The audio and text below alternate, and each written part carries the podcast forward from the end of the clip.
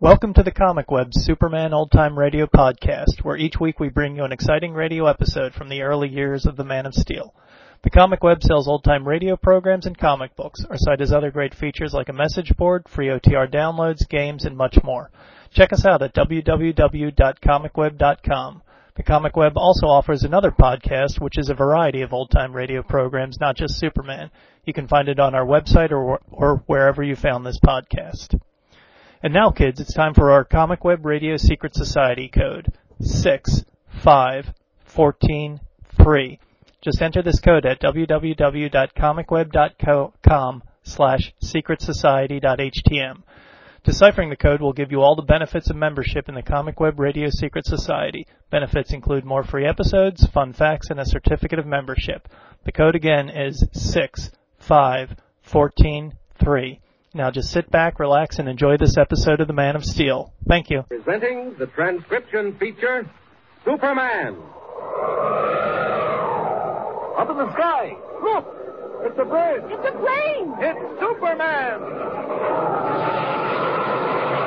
And now, Superman. Valiant fighter for truth and justice, champion of the weak and the helpless, who has appeared on Earth with a physical structure never before attained by mortal men. Superman, who is stronger than a locomotive, faster than a speeding bullet, and who walks about among human beings as Miles Clark Kent, news reporter for the Daily Planet. When we last saw him, Kent was in the southwest at lonely Bridger Field with young Jimmy Olsen, copy boy on the planet, investigating the connection between the man known as Professor Hagen, animal trainer in Lawbeck Circus, and the series of mysterious crashes among test planes of the privately owned National Air Service. Finding evidence of Hagen's plans in the caverns below the circus grounds, Superman had taken off in a last desperate attempt to save a brand new mystery plane, last word in aviation science, due to reach Bridger Field at midnight. As our story continues today, not much time is left. Moonlight shines down on the slopes of the Rockies and on the search party headed by young Jimmy and Ed Hamlin of the airport, making their way up the narrow trail by muleback.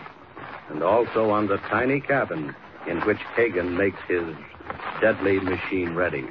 Listen. Ah, so it works well. Most instructive, eh, Carl? What is it, Professor? What exactly does it do? Yeah, if the capable Pedro were here, he could show you to the Queen's taste. Why did you send him back to Del Rio? Back to Del Rio? By no means, Carl. Merely down the trail to operate the signal devices. You think there is someone coming? I'm quite sure of it. Thanks to that interfering newspaper man, Mr. Clark Kent. What will you do? I believe he sent out a party to scour the trails above Bridger Field by muleback. Professor, if they do that, they'll find the cabin. Here? Rest easy, Carl. Much will happen before they reach here. Now, see? Watch what occurs when I focus the machine. I see nothing at all. Professor, Yes? what does the teleflame do? That is my secret, Carl. It stretches out into the dark, silently, invisibly, till it meets the metal of the plane's engine. Then what? Then heat, terrific heat, ten times hotter than the electric arc. The metal is made white hot, then incandescent. Then it gives way and disappears in the form of gas. It is gone, Carl, completely gone. That's why they found no motors in the wrecks. Just so. And it is also why they will find no trace of this mystery ship at all. It will vanish completely, Carl, like a puff of smoke in the wind. In exactly, in something less than nine minutes. Now, stand by again while I make another adjustment. But be careful, my friend. Be careful to keep well out of range. Now.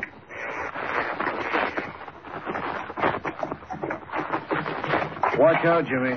Don't try to guide the mule. I'm not, Mr. Hamlin. He knows more about these trails than you do. Uh, wait, let's pull up a minute there. Oh, oh, oh.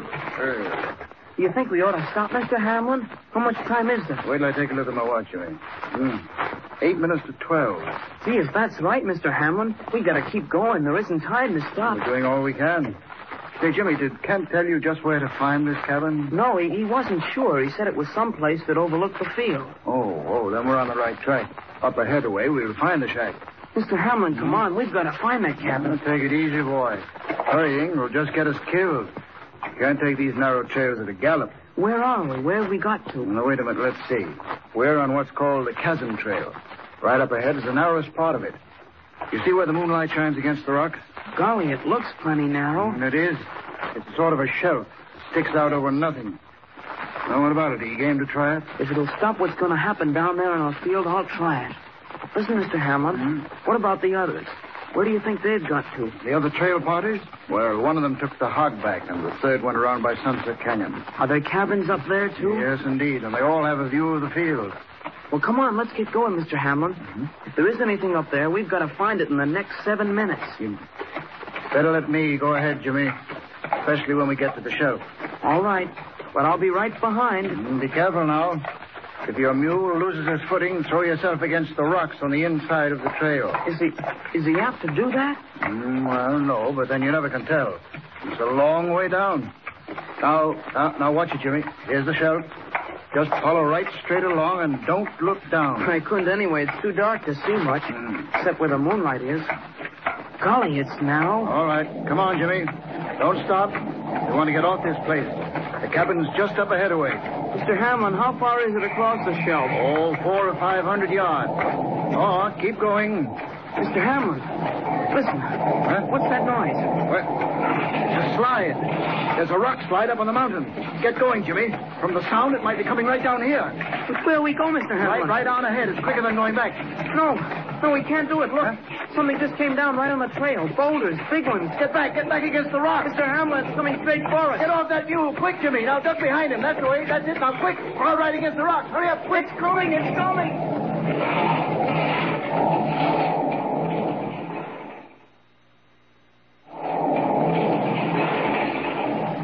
Down from the top of the mountain hurtles the mass of rock and earth. But suddenly another sound fills the air. A great rushing of wind. Superman comes streaking over the trail. What? It's Jimmy. Jimmy and Ed Hamlin. They're right under that slide. Down, down. Here she comes. I can divide that slide right here. It'll jump the shelf and never touch them. Now! Now. Here she is. Right in the middle. Oh. It's working. It's dividing. They're going to be all right. Oh, going right over their heads. There. Now for Hagen. There's just time to stop him before midnight. Up, up, and away.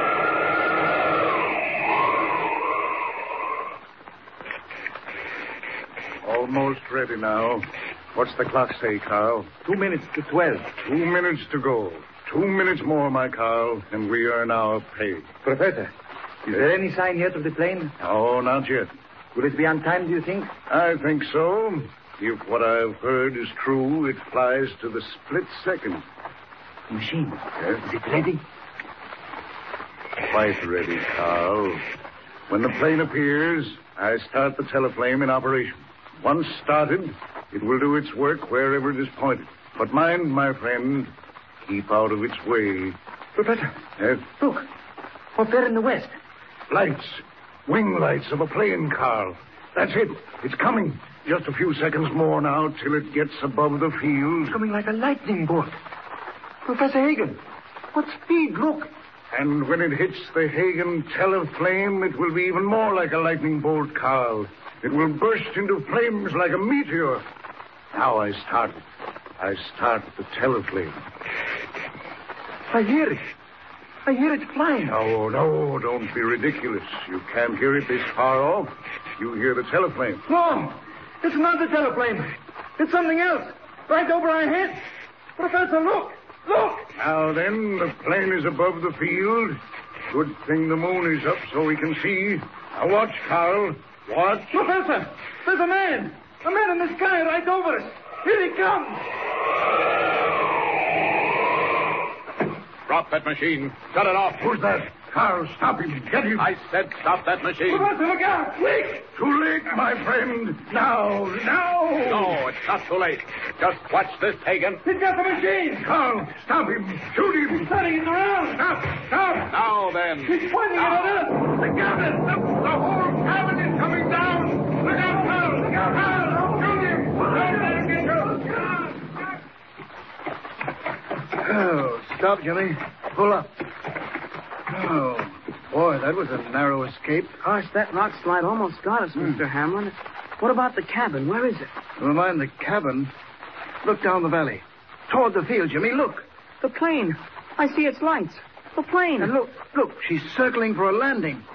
She's coming down. Mr. Hamlin, what if she goes up now? What if she catches fire? The cabin. Make for the No, cabin. No, no, no. It's too late for that. She's got a chance here. Wait a minute. Look. Jimmy, look. Look, they're down. They've made it. They've landed and they're safe, Jimmy. They're safe. Hi there. Did I hear voices? Ken, Mr. Kent. Golly, where did you come from? Up the other trail? Did you see what happened? Oh, Ken, did we? We just watched it. The plane safe and sound at Bridger Field. But the cabin, Mr. Kent. What about the cabin? Oh, the cabin. It's uh, it's right up ahead. I've just come from there. You have? Well, what about Professor Hagen? Was he there? Did he have a machine? Oh yes, yes, he was there all right, and he had his machine. All right, all right. Then, th- then what happened? Hamlin, I don't know. Something must have gone wrong.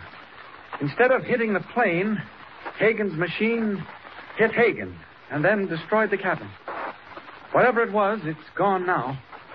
Hagen and his machine are finished forever. Ken, are you sure of that? Absolutely positive. It's a promise. And now, what do you say we get back down there and see what this mystery ship looks like, eh?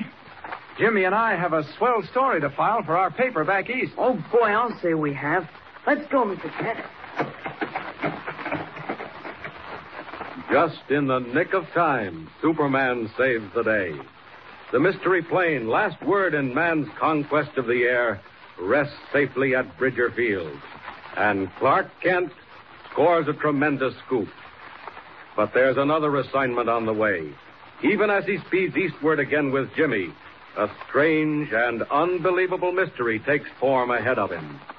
Tune in next time and follow the story of Superman. Up in the sky, look! It's a bird! It's a plane! It's Superman! Superman is a copyrighted feature appearing in Action Comics magazine.